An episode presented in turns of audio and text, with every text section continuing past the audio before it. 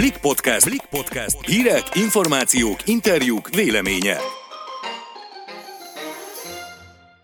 Sziasztok! Ez itt a Blik Podcast január 18-án hétfőn. Én Szabadfi Mónika vagyok. Én pedig Sellei Noémi. Mai adásunkban a koronavírus oltásokról beszélgetünk. Végül Pintér Ferenc, meteorgyógyász elárulja, milyen egészségügyi hatásai lehetnek a mostani extrém hideg időjárásnak, illetve a hét második felében kezdődő felmelegedésnek. Vágjunk is bele. Tetek óta máshol sem hallunk, mint hogy melyik oltás miért jó, vagy éppen mi a baj vele, milyen mellékhatásai vannak, illetve hogy hosszú távon milyen következményei lehet, ha beadatjuk azokat. Egy biztos, hogy egy ország vár virológussá a tavalyi évben, és hát most is. Igen, és hát a legtöbb infót ugye egyelőre még csak a Pfizer vakcináról tudjuk. Mellékhatásként az oltás helye fájhat, fejfájást, fáradékonyságot, izomfájdalmat, esetenként lázat is okozhat. Ez most arra kiderült már. Ezeket a tüneteket azonban nagyon elenyésző számban tapasztalták azok az emberek, akiknek eddig beadták, ami lássuk be, nagyon jó hír több orvossal is beszéltem az elmúlt hetekben erről, olyan orvosokkal, akik megkapták a vakcinát, közülük csupán egy ember számolt be arról, hogy nagyon fájt neki legalább egy napig az oltás helye. Az előbb említett tüneteket egyikük sem tapasztalta szerencsére. Mióta kiderült, hogy elkezdik szállítani a vakcinákat a gyógyszergyártók a különböző országokba, azóta a közösségi médiában a komment szekció konkrétan felrobbant. Szerintem azt te is látod, hogy mindenkinek megvan a a véleménye a vakcinákról. Igen, és uh, ahogy én észrevettem, jelen helyzetben az országunk három részre oszlott.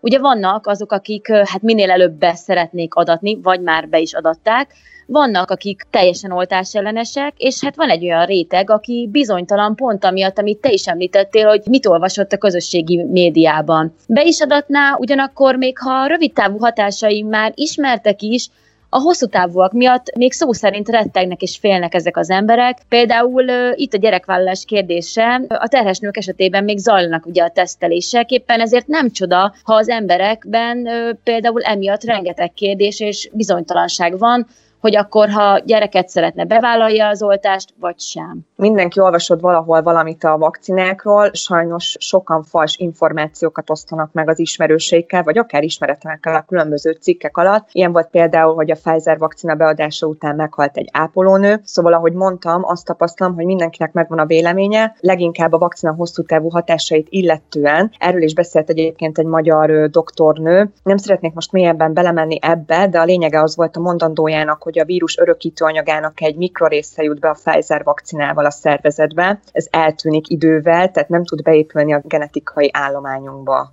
érdekes, de minden ugye, amit a Pfizer vakcináról tudunk, az most egy hónap alatt ömlött ránk, és hát lássuk be, itt van most megint két újabb vakcina, amiből az egyik már a Moderna meg is érkezett az országunkba, és hát valószínűleg a kínai vakcinából is fogunk berendelni. Ezek után meg hát még több kérdés merül fel, vajon ezek az oltások hogy működnek, milyen mellékhatásai vannak, és újra kezdődik előről ez az ördögi kör. Igen, ez így van. Szerintem ezért is kellene egy összefoglaló dokumentum, ahol amit már tudunk a vakcinákról, amilyen információ a birtokunkban van, azt egy helyen leírják, ha van is ilyen, azt nem nagyon reklámozzák, mert nem igazán jön szembe szerintem ilyen egy egyszerűnetes felhasználóval. Az minden esetre nem vezet semmi jóra, ha az ember 30 forrásból próbálja összeszedni az információkat, ugye hal ezt-azt a különböző vakcinákról, ráadásul a közösségi médiában rengeteg olyan megmondó ember is feltűnik, aki szakembernek elcélzva magát osztja az észt a vírusról és a vakcináról. Nagyon fontos lenne, hogy hiteles forrásokból tájékozódjunk bármelyik vakcináról is legyen szó, például az Európai Unió oldalán oldalán, vagy éppen a vakcinagyártók honlapján, vagy,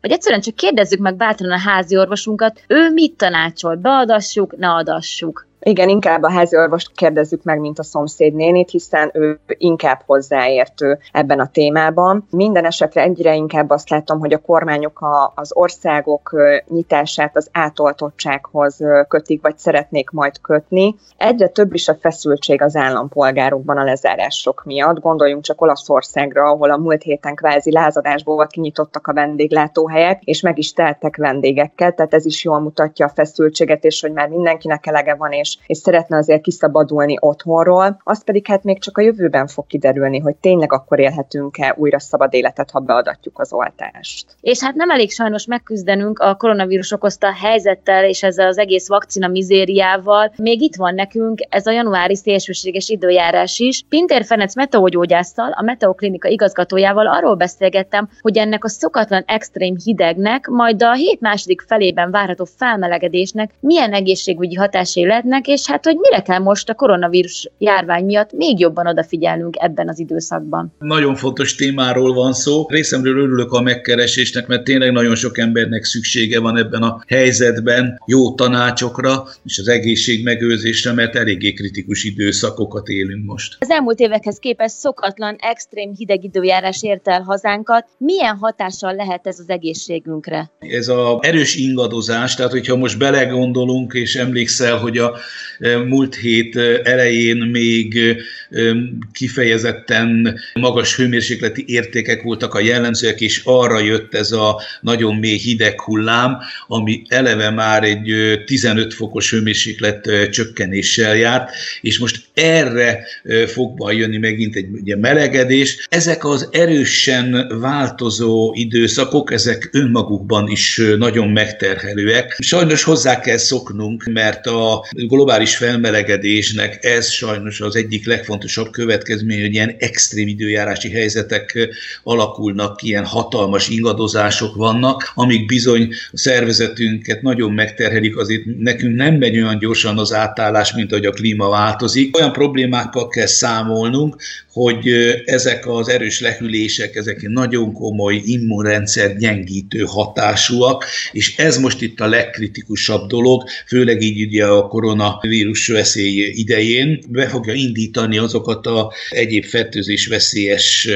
betegségeknek is a terjedését, a felső légúti betegségeknek a terjedését. Gondoljunk itt a bakteriális és a vírusos megbetegedésekre is. Tehát itt a náthárak a szezonja és a valószínűleg az influenza szezonnak a beindulásával is számolnunk kell. Ez most a meghatározó. Persze, hát az időjárás érzékeny emberek rettenetesen sokféle módon sínlik meg ezt a erős változást.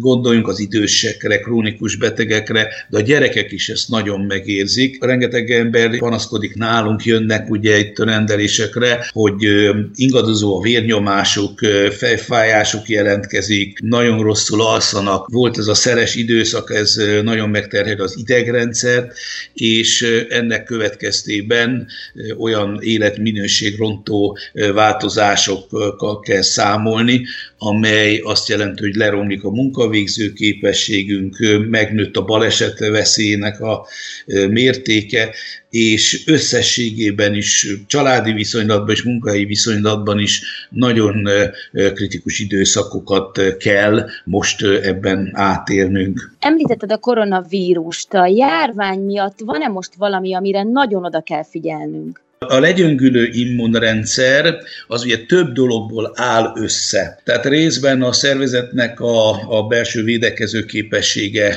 leromlik ilyenkor, a másik pedig, hogy a légutainkban a nyálkahártyák, tehát az ól nyálkahártya, szányálkahártya, ezek ebben a hideg időszakban kiszáradnak. Ennek az a következménye, hogy sokkal rosszabb a védekező képességük. Tehát ezen a felületen sokkal könnyebben bejuthatnak a különböző kórokozók. Ezt fontos lenne pontosan nyomon követni. Pontosan ezért hoztuk létre, itt látom is magam előtt a a vírus figyelmeztető térképet, ezt a Metaklinikának a honlapján lehet megtalálni, és ugye itt nagyon erős az összefüggés a, a vírusveszély és a frontok között, különösen az időjárás érzékeny emberek esetében, és itt fel lehet erre iratkozni, ingyenesen föl lehet arra iratkozni, hogy folyamatosan hat óránként megkapjuk ezeket a frontjelentéseket országos viszonylatban, illetve azt is, hogy ez az időjárás eredetű légúti fertőzés veszély, ez hogyan alakul. Nagyon hasznos tanácsokat is kaphatunk ahhoz, hogy aktuálisan hogy tudjuk ezeket a bajokat el elkerülni. Úgyhogy erre föl lehet iratkozni, és akkor mindenki bekapja folyamatosan, hogy mire kell számítania, és ez egy roppant nagy segítség lehet abból a szempontból, hogy amennyire lehet, teremtsük meg a feltételeit, hogy ne kapjuk el ezeket a különböző felső légúti fertőzéseket. A maszk használat esetében ebben a hidegben valamire figyelnünk kell? Ez egy nagyon kellemetlen következményekkel járó dolog ez a hideg. Gondoljunk arra, hogy a szemüvegesek tapasztalják, hogy mindig probléma az, hogy bepárásodik a szemüveg. Most ugye a maszk miatt fokozottan, és ez a nagyon hideg időszakra vonatkozik, fokozottan jelentkezik ez a lecsapódásnak a veszélye, és ez nagyon baleset veszélyes ám. És ami még fontos, hogy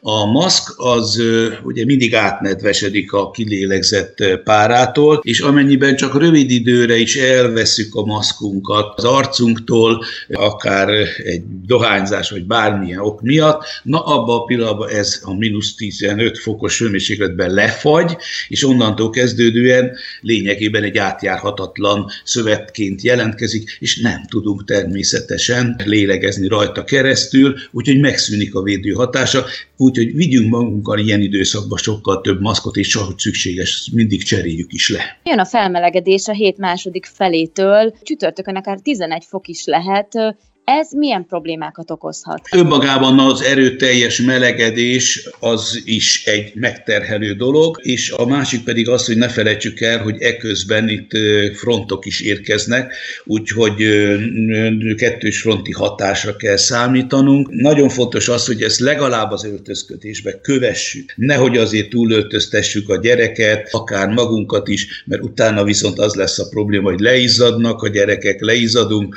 és utána még könnyebb ebben megfázunk, úgyhogy kövessük ezeket a változásokat, és csökkentsük a szervezetünk terhelését, ahogy lehet. Hát akinek pedig tényleg komoly problémákat okoz az időjárás, és nagyon sokan vannak ilyenek, azok számára pedig mindenképpen a kivizsgálás ajánlott, és akkor az alapján a megfelelő kezelési módokat meg lehet adni, és ma már az időjárás érzékenységtől nagyon jó meg lehet szabadulni. Köszönöm a beszélgetést és a hasznos információkat is. Köszönöm a megkeresést, remélem, hogy tudok segíteni mindenkinek. Köszönjük, hogy a Blik podcastjét hallgattátok, legközelebb hétfőn találkozunk. Sziasztok! Sziasztok!